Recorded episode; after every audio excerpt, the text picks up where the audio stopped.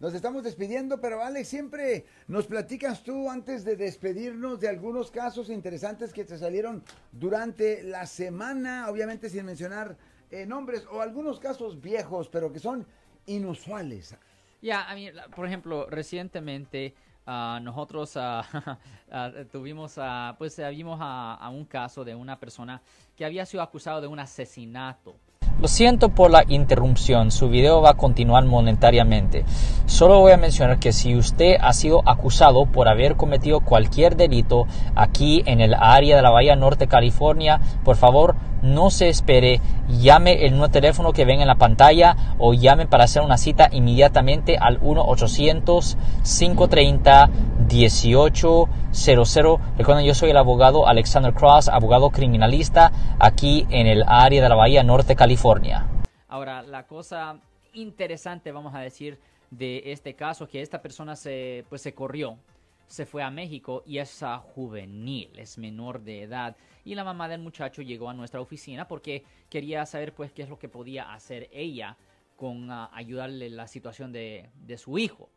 Y um, aparentemente había un testigo que dijo que um, esto fue una situación de defensa propia, donde el muchacho iba a ir a comprar drogas y um, aparentemente el otro muchacho que le iba a vender las drogas ah, lo atacó a él con una cuchilla. ¿Adentro de un lugar? Eh, ah, no en la calle, eh, ah. como en un, en, un, alley, en efecto. O sea que llega Alex a comprarle drogas a Marcos. Exactamente. Y, Marcos lo ataca. Lo ataca con una cuchilla. Con, la intención de quitarle la lana. Y exactamente. Porque aquí él viene cargado de feria porque quiere comprarme drogas. Exactamente. Y Alex saca la pistola y, pues, y se lo echa. Oh, no. exactamente. Los dos llegaron armados. Exactamente. un corrido, el corrido. ahora, mm. se ha dicho que obviamente eso se escucha como defensa propia. es defensa propia. exactamente. eso es defensa propia. Pero él se corrió, se fue a México.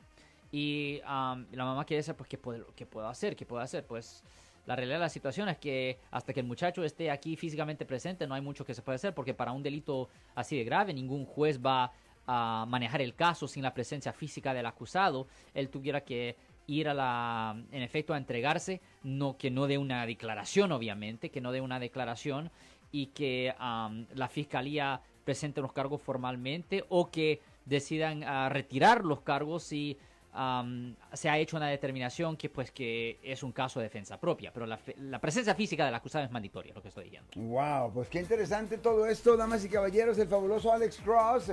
Si les gustó este video, suscríbanse a este canal, aprieten el botón para suscribirse y si quieren notificación de otros videos en el futuro, toquen la campana para obtener notificaciones.